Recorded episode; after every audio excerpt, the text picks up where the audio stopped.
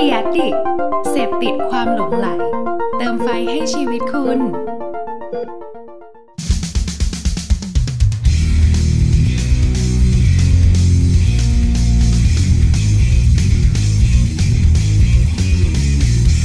Say something พูดอะไรบางสิ่งที่ให้คุณได้คิดตาม สวัสดีครับสยินวัสดีดีครับทุกคนต้อนรับ ต้อนรับทุกคนดิ ยินดีต้อนรับอะไรวะกูงงแล้วเนี่ยคำศัพท์ตัวยิเอนงดีต้อนรับทุกคน เออ เข้าสู่ Say Something ใน EP ที่19แล้วนะครับผมตอนนี้โอเคเนาะอยู่กับผมน็อตครับ อยู่กับผมเจไดครับ พวกเราจาก Adperture ครับผมเพจ a d p e r t u r e เช่นเดิมนะครับ ที่จะมาอัปเดตงานโฆษณางานแคมเปญดีๆ ให้ทุกคนได้ฟังกันนะครับ ตอนนี้อืมก็เดินทางมาไกลแล้วนะฮะ 19 EP แล้วก็ขอขอบคุณทุกคน วันนี้มันสายขอบคุณก่อนเลย กูเป็นพี่เป้าสายัน มาแบบก็ต้องขอบสายคุแบณบจริงๆนะขอบคุณนะคที่รับมานั่งฟังเออนั่งฟังทุกเราถึง 19 EP แล้ว แล้วก็จะพยายามพัฒนาต่อไปเรื่อยๆแหละครับ โอเค วันนี้ในหัวข้อที่หยิบมาเล่าให้ฟังกันนะครับ เป็นหัวข้อที่ เออพูดไงเดียวมันไม่ได้เป็นโฆษณาใหม่ หรือว่าเป็นโฆษณาที่แปลกแล้วกัน แต่ผมใช้คำว่าโฆษณาที่เล่นใหญ่เกินเบอร์ อารมณ์มองว่ากูมีไอเดียอยู่แค่นี้แหละ แต่กูอยากแบบ กูอยากเล่าให้มันใหญ่อะเหมือนตีความแบรนด์ให้มันดูเล่นใหญ่กว่าเดิมครับ ซึ่งบางอันมันก็ตีผ่านคอนเซปต์บางอันมันก็ตีผ่าน execution ที่มันแบบแปลกขึ้นอะไรอย่างเงี้ยซึ่งส่วนใหญ่พวกเนี้ยมันก็ต้องการกระแสเลยเนาะอารมณ์แบบโฆษณาญี่ปุ่นอะเออทอล์กอะเน้นทอล์กเน้นพูดถึง ไม่ว่าจะมุมไหนอืมก็ตาม คือเน้นให้มันแบบเหมือนเหมือนดังขึ้นมาแหละครับ แล้วก็คงไม่ได้ดังเปรี้ยงป้างเป็นไวรัลขนาดนั้นนะแต่ผมว่า มันเหมือนโฆษณาญี่ปุ่นแต่วันนี้เราไม่ได้หยิบโฆษณาญี่ปุ่นมาเลยนะ บอกก่อน คือ อยากจะเล่าจังเลย ขอสั้นๆหนึ่งนาทีแล้วกันอืมอยากจะเล่าให้คุณผู้ฟังฟังครับว่าทำไมจริงๆ โฆษณาญี่ปุ่นเราถึงชอบเห็นโฆษณาแปลกๆกัน คืออย่างนี้มันมีที่มาที่ไปนะ คือ airtime ของญี่ปุ่นจริง ๆ มันแพงมาก แพงจนแบบ over อะแบบหมายถึงโฆษณาทีวี โฆษณาอะไรเงี้ย ซึ่งโฆษณาของญี่ปุ่นส่วนใหญ่เขาลงทีวีกันเพราะคนบ้านเขายังอยู่ทีวีอยู่ออนไลน์ก็มีนะครับ บางทีบางแบรนด์อย่าง Suntory ก็ลงในไลน์ด้วย เพราะฉะนั้นอะเขาก็เลยต้องทำยังไงก็ได้ในช่วงเวลาหนึ่งอะที่เรียกร้องความสนใจคนให้ได้มากที่สุด ถ้าใครเคยไปญี่ปุ่นแล้วเคยลองเปิดทีวีเราจะเห็นโฆษณาแปลกๆแบบเรียงต่อกันมาเลยหนึ่งสองสามสี่นั่นแหละครับ คือเขาพยายามจะเรียกฉุดให้เราดูบางทีก็เป็นมาสคอตบางทีก็เป็นร้องเพลงเป็นอะไรอย่างเงี้ยผมว่าแนวคิดแบบนี้มันมีทั่วโลกแหละครับ เหมือนโฆษณาไทยเหมือนกัน แต่โฆษณาไทยส่วนใหญ่จะจะวิธีคิดต่างกันเนาะโฆษณาไทยจะเน้นแบบ ไม่ต้องประหลาดทั้งเรื่องมีคอนเซปต์แต่ว่าขอแบบห้าวิแรกสิบวิแรกให้มัน hook อะไรประมาณนี้ปะทำโฆษณาเหมือนตะโกนเลยอะครับสิบวิแรกอะอืม เออคือแบบเรียกร้องความสนใจด้วยทุกวิธีนะไม่ว่าจะเป็นภาพเสียง เอฟเฟแล้วค่อยให้เข้าต่งอะๆเนาะเออือม แต่มันก็ยังมีคอนเซปต์อยู่นะ เราจะเห็นโฆษณาญี่ปุ่นบางตัวแบบไร้คอนเซปต์ไปเลย เหมือนที่เราเคยเล่าให้ฟังหลายๆตัวแหละครับ เพราะว่าอย่างที่บอกถ้าเขาประหลาดแล้วก็ประหลาดเลยเนาะพวกอย่างนี้อืม คิดว่าบ้านเราแบบเล่นกล้าเล่นใหญ่อะไรมาก ขนาดนี้ไหมปกติเราอะก็มีนะ แต่ด้วยข้อจำกัดของบ้านเราด้วยเว้ยกูว่าแบบด้วยอย. ด้วย FDA ด้วยเซนเซอร์ คือแบบมันมีข้อจำกัดหลาย ๆ อย่าง ถ้าเราเห็นแบบความสนุกของของ product ใน part ของกินอะแน่นอนญี่ปุ่นชนะอยู่แล้วเขาไม่ได้มาห้ามมาแบบมาคุยยังเล่นอะไรเงี้ยอืมเออหรือแบบเอ่อการพูดเมสเซจต่างๆแล้วกันเออเพราะว่าภาษาไทยมันก็อาจจะมีนะหลายความหมาย เออข้อจำกัดเข้าใจเยอะอะไรเงี้ย ญี่ปุ่นเออออาจจะแบบไม่ได้คิดถึงตรงนั้นไงเรื่องนี้อาจจะเป็นเรื่องสำคัญเหมือนกันก็ได้เนอะเหมือนที่เจพูดแหละครับ ว่าเราเลยเห็นโฆษณาสนุกสนุกๆจาก ออนไลน์อย่างเดียว เพราะฉะนั้นของไทยอะครับ เราเลยเหมือนที่เจบอกแหละว่า คงเห็นงานแปลกๆ แค่บนออนไลน์แหละครับ ทีวีไทยค่อนข้างจะมีความยุกยิกนิดนึงเนาะเรื่องเซนเซอร์อืมเรื่องอะไรครับ แบบว่าคำเองหรือวิธีการเล่าช็อตเองของกินก็ต้องกินเหมือนที่เจพูดอะบางทีเคลมบางคำก็เคลมไม่ได้ด้วย อย่างคำว่าอร่อยคำว่าอะไรอย่างเงี้ยมันก็ไม่สามารถพูดได้เต็มปากเนาะเออ นั่นแหละครับก็เลยเป็นที่มาว่าทำไมเราถึงตีความว่าไอ้โฆษณาสามอันเนี้ยที่เราจะมาเล่ามันใหญ่เกินเบอร์มันใหญ่ยังไงบ้าง มาฟังกันเลยดีกว่า มาเริ่มเล่าทีละตัวกันเลยดีกว่านะครับ ไปครับ งานชิ้นแรกมาจากประเทศนอร์เวย์ครับ เรารู้จักอะไรในนอร์เวย์บ้างน้อยเหมือนกันนะจริงๆแล้วอะรู้แค่ว่าเป็นประเทศแบบธรรมชาติธรรมชาตินะเออใช่แบบฟาร์มอะไรเงี้ยเออเป็นฟาร์มฟาร์มนะครับ ซึ่งอันเนี้ยเขาก็เลยพูดอย่างนั้นนะครับ แบรนด์เนี้ยชื่อแบรนด์ว่า Honning Central Central r e n นะครับ ก็คืออารมณ์ประมาณว่า Horning Central แหละ จริง ๆ แล้วมันแปลภาษาอังกฤษอย่างนั้นเนาะเขาเป็นแบรนด์ทำเกี่ยวกับน้ำผึ้งครับอืมน้ำผึ้งเลย ทีเนี้ยวิธีการเล่าอะเขาไม่ออกมาขายของแหละ คือเขาออกมาสร้างสร้างสตอรี่ให้แบรนด์ตัวเองครับ แบรนด์เนี้ยอยู่มานานมากแล้ว 93 ปีแล้วมั้ง ถ้าผมจำประวัติเขาไม่ผิดนะครับ ก็คืออยู่มานานแล้วไอ้ Honey Central เนี่ย ผมขอเรียกว่า Honey Central แล้วกันเนาะผมแปลภาษาอังกฤษง่ายๆเอ่อเขาเลยบอกว่าเขาเลยทำ commercial ทีวีกับออนไลน์ครับ เป็นคู่กัน ในไอเดียที่บอกว่า low budget ที่สุด หมายถึงว่าเล่าเล่าแบรนด์ตัวเองแต่ low budget ที่สุด ไอเดียของมันคือ Norway the largest workplace ครับ คือ เขาจะพาไปดู สถานที่ทำงานที่ใหญ่ที่สุดในรัสไอในนอร์เวย์ในรัสเซียไหนว่าเมื่อกี้จะรัสเซียละในนอร์เวย์นะครับอืมก็คือมันเป็นคลิปเจ็ดตัวนะครับเจ็ดตัวเลยนะ คือที่บอกว่ามันเล่นใหญ่เพราะมันเจ็ดตัว แล้วมันอืมถ่าย shot footage ครับ คลิปและ footage เท่านั้นแหละ แต่มันเอาไป sync กับเรื่องที่บอกนะครับ ว่ามันเป็น largest workplace อย่างแบบอืมภาพแรกคลิปแรกเปิดมาเป็นแบบ เป็นสวนใหญ่ๆสวนผึ้งเนาะแต่ เป็นอืมผึ้งบินแบบอีหลาย ๆ ตัว แล้วอยู่ดีก็มีพึ่งตัวหนึ่งมาหยุดสต็อปปุ๊บแล้วก็ชี้ว่า employee of the month นี่พนักงานดีเด่นประจำเดือน นี่นี่ก็คือพยายามจะสร้างให้ทุกอย่างครับ มันกลายเป็นมันกลายเป็นพื้นที่ของของธุรกิจจริง ๆ เขาพยายามจะบอกว่าไอ้ส่วนของเขามันคือเหมือนเป็นคอมพานีคอมพานีหนึ่งเป็นบริษัทหนึ่งครับ หรือคลิปอย่างอันหนึ่งก็บอกว่ามันขึ้นต้นด้วยว่า join us on the a very important business trip คือแบบ เฮ้ย มากับเราสิ มาสู่แบบ business trip ที่ยิ่งใหญ่ แล้วก็แบบ อยู่ดีก็เป็นแบบพึ่งตัวหนึ่งบินมาครับ แล้วก็เป็นคำขึ้นอารมณ์ประมาณว่าแบบ เหมือนที่นี่อะ ผู้หญิงก็เป็นใหญ่เหมือนกันนะ เหมือนแบบให้ผู้หญิงทำงานเป็นใหญ่อะอืมเหตุผลมันคือพยายามจะลิงก์ให้ครับคำมันคล้ายคำว่า here we have a way had female boss ก็อารมณ์ประมาณว่ามีราชินีพึ่งอะ ไปซิงก์กับหัวหน้าที่เป็นเจ้าหญิงไอ้ยเป็นผู้หญิงอะไรเงี้ย หรือแบบมันพยายามจะบอกว่า เออ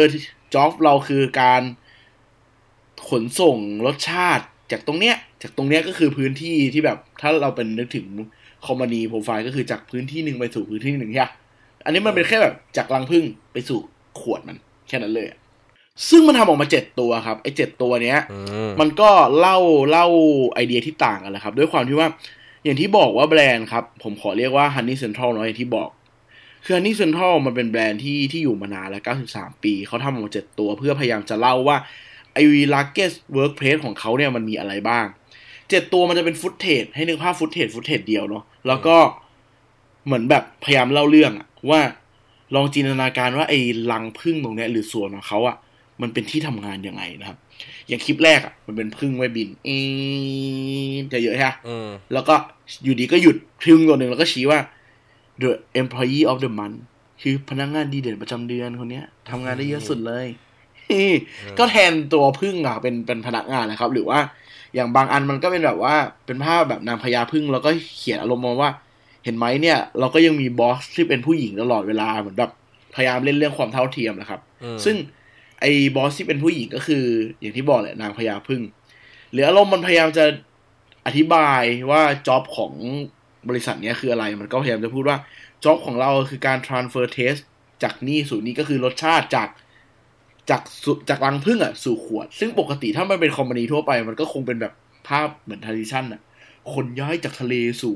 ท้องสู่มือคุณสู่ปากคุณอะไรเงี้ย แต่อันเนี้ยมันใช้ footage ง่ายๆนะครับ ในการเล่าเรื่อง ที่ผมบอกว่ามันเล่นใหญ่ ผมรู้สึกว่า Honey Central อะมันมันมีความแบบว่า ตัวนี้มันลงทีวีเลยนะเว้ยแล้วมันคัดเป็นเจ็ด ver อะ ซึ่งปกติแบบ เออ ผมไม่รู้หรอกนะว่าค่าทีวีที่นอร์เวย์มันแพงไหม แต่ผมเชื่อว่ามันก็เป็นการลงทุนที่แบบ มึงเล่นใหญ่มากอะแค่พยายามจะอธิบายว่าบริษัทเราอยู่มานานแล้วเราเห็นความสำคัญของผึ้งทุกตัวในการทำงานแค่นั้นเอง จริงๆมันพูดถึงแบบอืมคนที่อยู่ในองค์กรนะทีทแบบสัตว์ทุกตัวเหมือนคนอะไรเงี้ย จริงก๊อปปี้แม่งเป็นวิธีที่คุยกับคนไหมแต่ footage อะอืมเออ เป็นสัตว์ คืออมคือเขาแบบเล่น เขาเล่นแบบเรื่อง area ของคนในองค์กรอะมันอาจจะดูธรรมดาใช่ไหมเขาก็เอาแบบออกไปที่มันแบบอยู่รอบๆขององค์กร แต่มีส่วนร่วมอะไรเงี้ยคือแม่งก็โอเคนะหมายถึงว่าเล่นใหญ่ในที่นี้คือมันมันแบบใหญ่กว่าเขาเรียกนะมันเป็นอีก step หนึ่งกว่าคนอะเออ ถ้าพูดคนมันใช่อาจจะใช่ดูธรรมดานะมันมันมันพยายามจะพูดถึงผมว่านะจุดเริ่มต้นมันคือคงพยายามจะพูดถึงว่าสินค้ามาจากธรรมชาติจริง ๆ แหละเออเออเลยพยายามแบบ พยายาม testimonial ตัวรังผึ้งกับสวนให้เป็นเหมือนองค์กรองค์กรหนึ่งอะแล้วเปรียบเทียบกันไป อืมเออเหมือนที่เจบอกเลยมันไม่ได้เล่นใหญ่เพราะว่ามันใหญ่อย่างนั้นอะมันใหญ่เพราะว่ามันเกิน concept ตัวเองไปเยอะเหมือนกันอะอืมแต่ว่า สุดท้ายผมนั่งดู ผมก็รู้สึกว่าเออมันดูธรรมชาติดีนะ เออ มันมันก็ยังให้โจทย์นั้นอยู่ดีนะครับ ก็ก็เป็นอีกตัวหนึ่งที่ที่น่าสนใจจริง ๆอะเดี๋ยวตอนแปะลิงก์อะผมบอกไว้ก่อนผมจะแปะเป็นลิงก์ แค่สี่ตัวจากเจ็ดตัว เพราะมันมีแปลอังกฤษมาแค่สี่ตัวอืมแต่ถ้าอยากดูเต็มๆ ให้ไปดู Facebook เขาแต่มันจะเป็นภาษานอร์เวย์ก็ Google Translate เอาเลยครับ ภาษานอร์วี Norwegian นะแปลเป็นไทยแปลว่าอะไรได้บ้างนะฮะอืมอันนี้ก็เป็นตัวแรก ผมรู้สึกว่ามันมันใหญ่แบบสนุกดีทำคลิปเยอะๆ หลายๆ ตัว แล้วก็พยายามจะอธิบายเรื่องที่ไม่ควรอธิบายใช้คำนี้เลย เออใช่ งานที่สองครับครับผมเรายังยังอยู่กับ ธรรมชาติอยู่นี่เฮ้ยวันนี้เรามาสายแบบสายเขียวเออ go green go green รักโลกหน่อโกยกรีนเลยสายธรรมชาติเลย ซึ่งประเทศก็ยังเป็นประเทศที่เรารู้สึกว่าพอได้ยิน แล้วก็มีความเป็นแบบ natural สูงเหมือนกันนะครับอืมเป็นงานจากบัลแกเรียโอ้โหบัลแกเรียนึกถึงอะไรคุณนึกถึงโยเกิร์ตอย่างเดียวเออจริงๆนะก็โยเกิร์ตบัลแกเรีย เออบ้านเราชอบเพราะว่า communication แบบนี้ไง ฟันเราหลอกมาไงเออกูก็ใช่ไม่รู้หรอกว่าโยเกิร์ตบ้านเขาเป็นยิงเป็นยังไง แต่ว่ากูโดนหลอกมาอย่างเงี้ยอืมเป็นเป็นเป็นแบรนด์บัลแกเรียบัลแกเรียก็ถ้าถ้า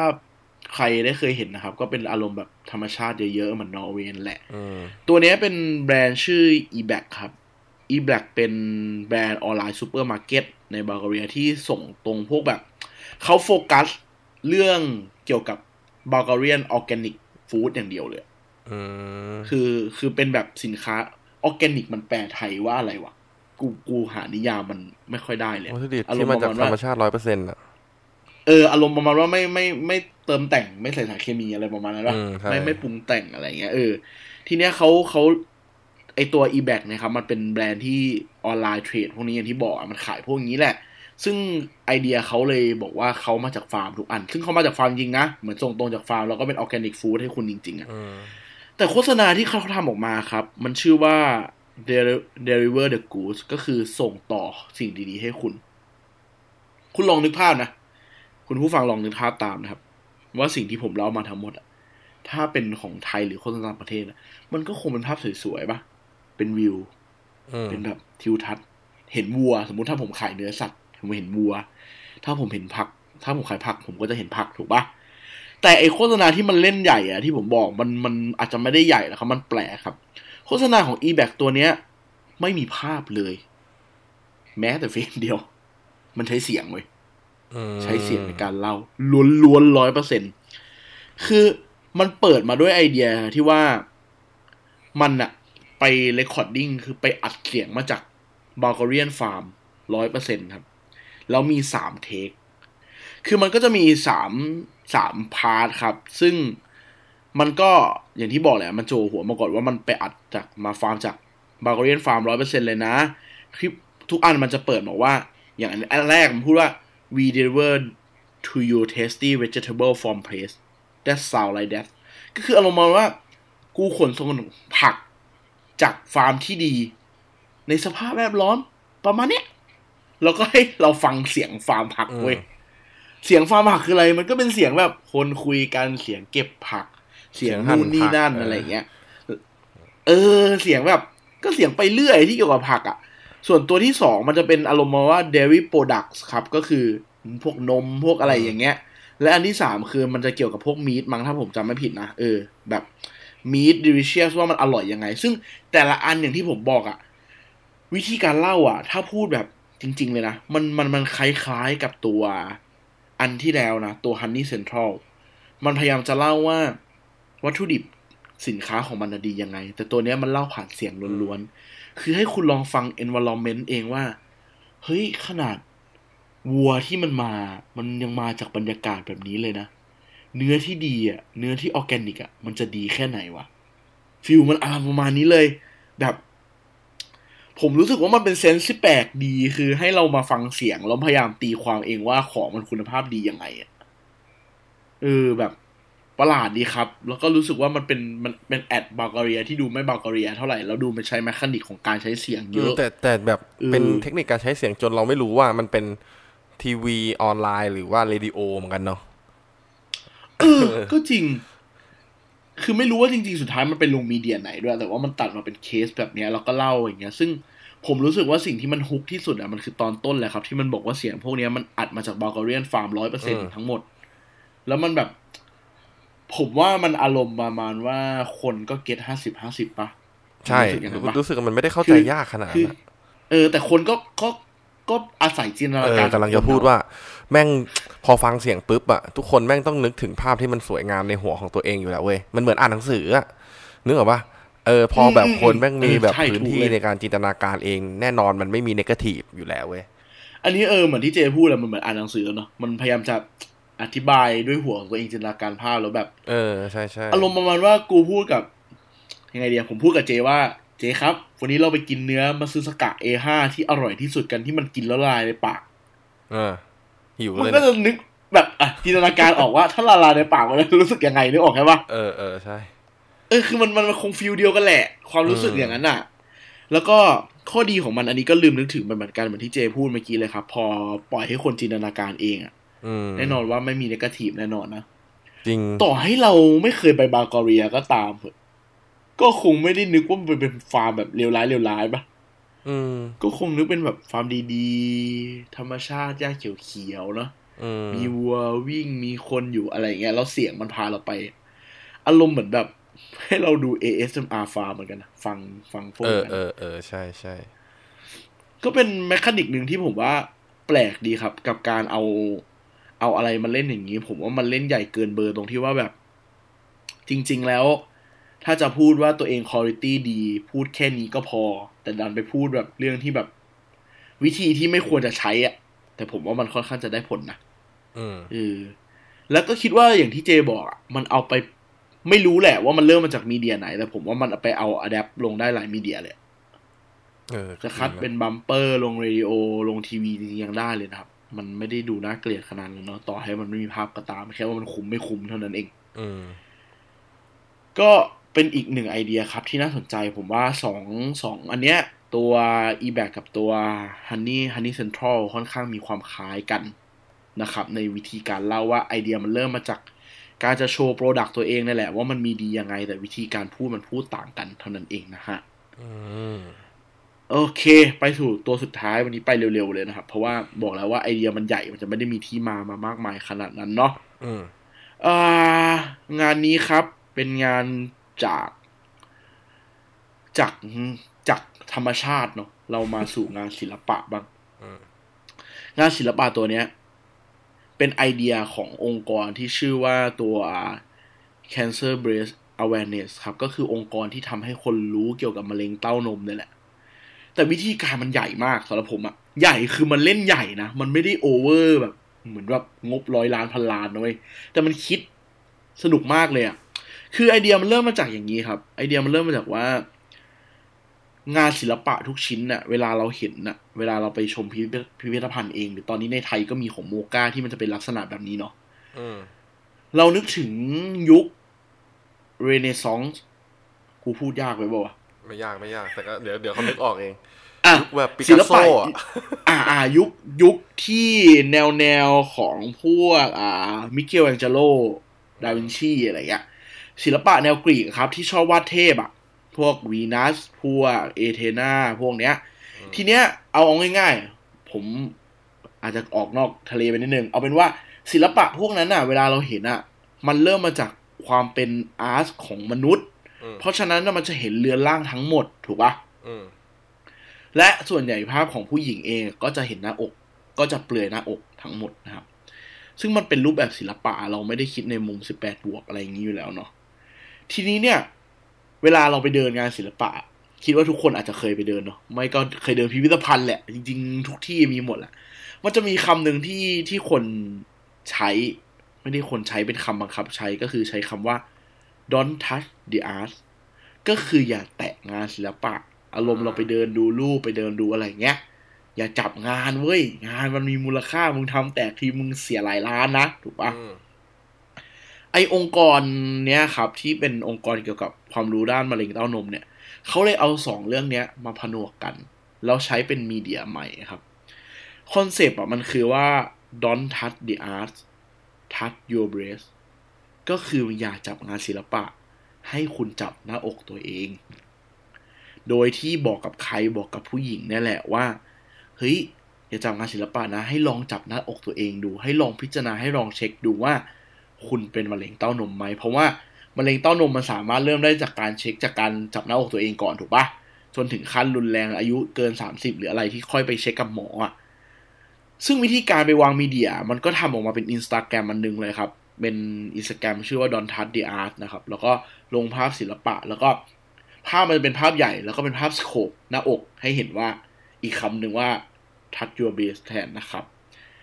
แล้วเขาเอาไปแปะ ถ้าผมดูไม่ผิดก็คือเขาเอาไปแปะเคสในงานพวกพิพิธภัณฑ์จริง ๆ ด้วยนะ คือในทุกพิพิธภัณฑ์ที่มีรูปผู้หญิง หรือเป็นรูปปั้นเกี่ยวกับผู้หญิงเนี่ยอืมเขาจะมีคำนี้อยู่เลยให้ ให้คน awareness ให้คนรับรู้ว่ามะเร็งเต้านมใกล้ตัวกว่าที่คิด อืม คิดว่าไง อันนี้เล่นใหญ่ไหมอันนี้เล่นใหญ่ตรงที่ว่ามันเล่นกับพฤติกรรมคนอยู่แล้วด้วยเว้ย กูว่ามัน มันไม่ได้เปลี่ยนอะไรเยอะเนาะ มันน่าจะเปลี่ยนแค่ แค่เอ่อเหตุผลของการไม่จับเว้ยเออ อืม เออเออจริง ๆ แคมเปญเนี้ยรันรันทั้งหมดด้วยก๊อปปี้อย่างเดียวเลยนะ อืม ใช่แม่งแทบจะเปลี่ยนอะไรน้อยมาก แต่แม่งแบบใหญ่ไงเพราะว่ามันเล่นกับงานศิลปะ ใช่คือมันเอาวิธีเล่าแหละครับ ผมว่ามันมันจะยากตรงหาวิธีการเล่าเรื่องว่ามันมันมันผูกมายังไงกว่าจะมาถึงตรงเนี้ย แต่พอ execute จริง ๆ แล้วมันใช้ copy คำเดียวในการเล่าทุกอย่างเลย อย่างที่บอกเอออย่าจับใช่ศิลปะให้จับหน้าอกตัวเอง แล้วคำเนี้ยมันก็ไปกระจายอยู่ต่างๆ แต่ว่าอย่างที่บอกแหละว่า ผมว่าเขาผูกเรื่องมาดีแหละครับ จนรู้สึกว่าแบบ อืม ถ้าใครไปงานศิลปะมันคง viral เนาะอืมแบบคนเดินดูแล้วเจอน่าจะคำนี้อะเออ คนน่าจะ get เลยอะว่าแบบ อุ้ยมีมะเร็งเต้านมอยู่นี่นาอะไรเงี้ยอืมก็เป็นอีกเคสหนึ่งที่หยิบมาเล่าให้ฟังกันครับ ในในจากสามไอเดีย ไอเดียแรกก็จะเป็น Honey Central เนอะที่ผมบอกว่าเขาซอยคลิปเจ็ดอัน แล้วพยายามเปรียบเทียบผึ้ง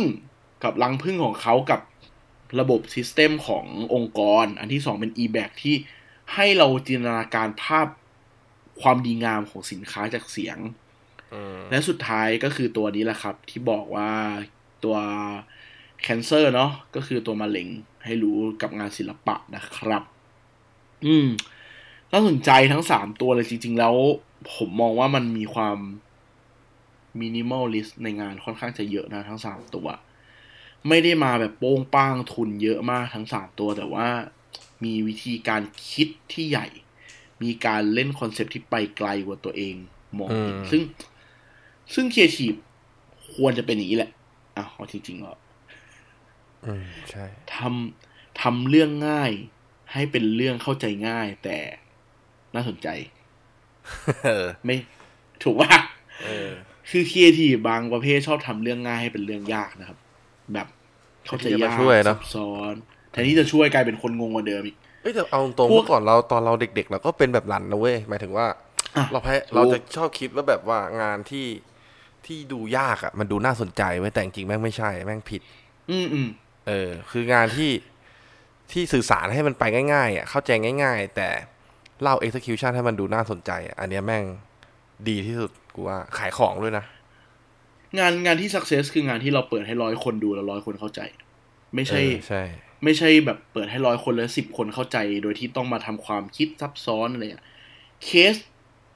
ง่ายๆ เวลาพวกชนะคานนะครับ หรือพวกในถ้าทำเป็นเคสนะเราก็เลยจะเห็นว่าจริง ๆ แล้วอะสิ่งที่ใหญ่สุดมันคือ problem มันคือโจทย์มันคือปัญหา และวิธีการแก้ไขปัญหาเขาเขาแก้ยังไง มันมันมันเลยยุคความเป็น innovative ไปแล้วปะ เมื่อก่อนแบบ เราจะแบบเห็นแบบงานที่มันชนะรางวัลแบบ ต้องใช้แอปพลิเคชันนู้น แบบทำนู่นทำนี่เพื่อ อะไรเงี้ยแต่ทุกวันนี้ผมรู้สึกมันง่าย อะไรง่าย ๆ เข้าใจง่าย ๆ แก้ปัญหาได้จริง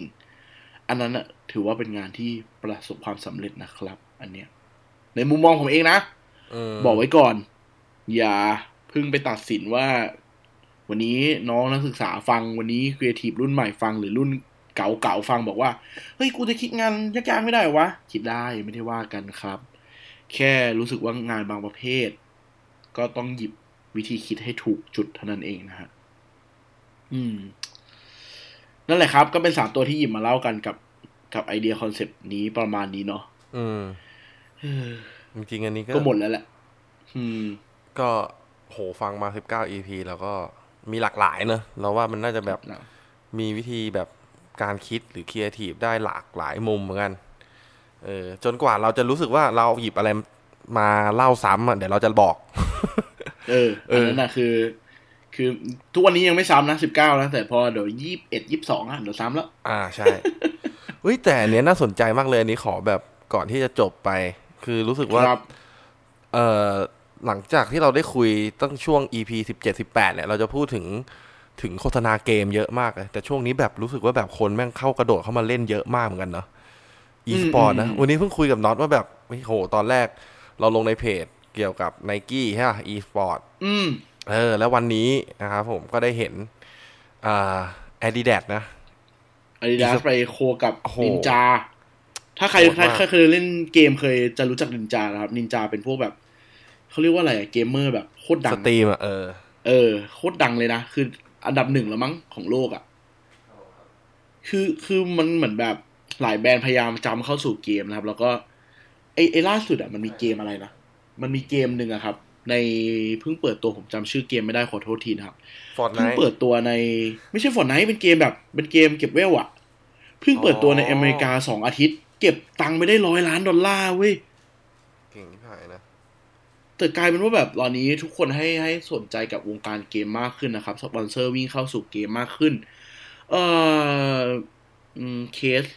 นอกจากอีสปอร์ตก็เห็นได้ชัดเนาะช่วงโควิดเองพวก Animal Crossing อะไรเองมันก็เข้ามามีบทบาทมากขึ้นนะครับอืมแต่ว่าเหมือนที่เจพูดขึ้นมาแหละ เรามาดูแนวโน้มกันดีกว่าว่ามันจะโตไปได้แค่ไหนเออหลังจากที่ EP สอง EP ที่แล้วเราเพิ่งพูดถึง Blackpink ใน PUBG เนาะใช่ตอนนี้กลายเป็นว่าเห็นไนกี้จำเข้ามาทำเป็น e-sport ไม่ได้ไม่ได้เป็นแบบว่า ยังไงวะ ไม่ได้ว่าแค่แค่เอา e-sport มาเล่นเป็น mechanic นะ คือเป็นโฆษณาของ Nike e-sport เลยนะครับ คือคือเหมือนกับว่าเอาเหมือนเราจ้างคริสเตียโนโรนัลโดอะถูกปะเหมือนอันอันนั้นเป็นพรีเซนเตอร์นักบอลแต่อันเนี้ยมันเอาเอาแบรนด์ Adidas เอาแบรนด์ Nike เข้าไปอยู่ในแบรนด์ e-sport แล้วอะตอนเนี้ย โตตลาดอะเออตลาดโตอะคือคนที่แม่งไม่เกี่ยวกับเกมแม่งก็พยายามจะมาเกี่ยวให้ได้อะ ตอนนี้นะเออพาร์ทแบบเออสปอร์ตที่แม่งอยู่แค่แบบแบบแอคทิวิตี้อะใช่ไหมแอคทิวิตี้ที่มันเป็นแบบกีฬาหมวดประเภทกีฬาอย่างเงี้ยยังกระโดดเข้ามาแบบอยู่ใน e สปอร์ตได้อะต้องไปดูในโฆษณากูว่าเดี๋ยวเราหยิบมาเล่าเลยดีกว่า EP สุดท้ายอะ EP ยี่สิบใช่ใช่ดีก่อนจะยี่เบรสิบกเดี๋ยวเดี๋ยวรวมมาให้เลยดีกว่าว่า เออ อะไรที่มันเกี่ยวกับเกมแล้วตอนนี้มันกำลังมา เพราะว่าผมรู้สึกว่า ตอนนี้มันค่อนข้างหลากหลายเนาะอืมผมว่าเดี๋ยวเราลองแบบ EP หน้าครับ เรามาพูดกันดีกว่าลองยกตัวอย่างให้ฟังกันเลยว่า แบรนด์แบบไหนที่มันไม่ไม่ไม่ควรใช้เกม แต่มันเอาเกมมาใช้แล้วอะเออ ซึ่งซึ่งแบรนด์ไทยผมบอกก่อนมันมีแล้วนะเว้ยอืมตอนนั้นของอะไรนะเฮ้ยเฮ้ยไม่ได้ไม่ได้เดี๋ยวไปรวมเอ้ย เราไปรวมเออโทษเออโฟตืดอะเซนเซอร์ไว้ก่อนเออใช่ใช่ เดี๋ยวรวบรวมให้ฟังนะครับ ใน EP หน้าเออรอฟังกันได้เลยใครสายเกมก็รอฟังกันได้นะโอเคนะครับ วันนี้ก็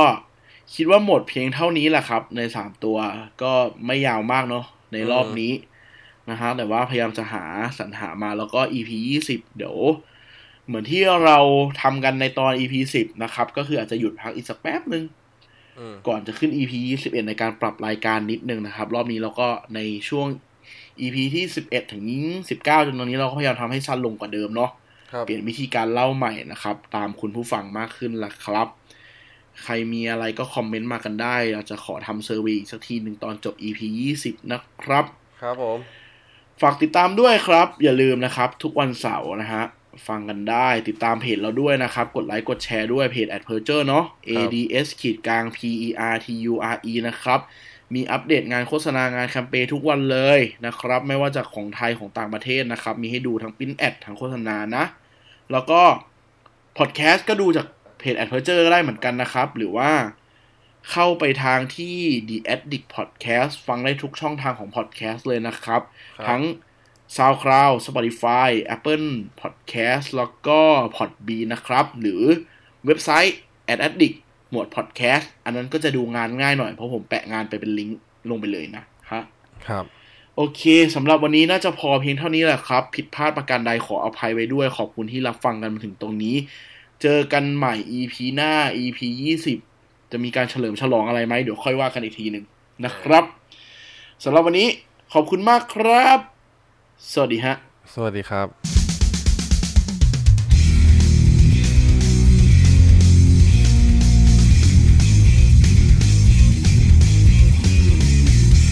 Say something พูดอะไรบางสิ่งที่ให้คุณได้คิดตาม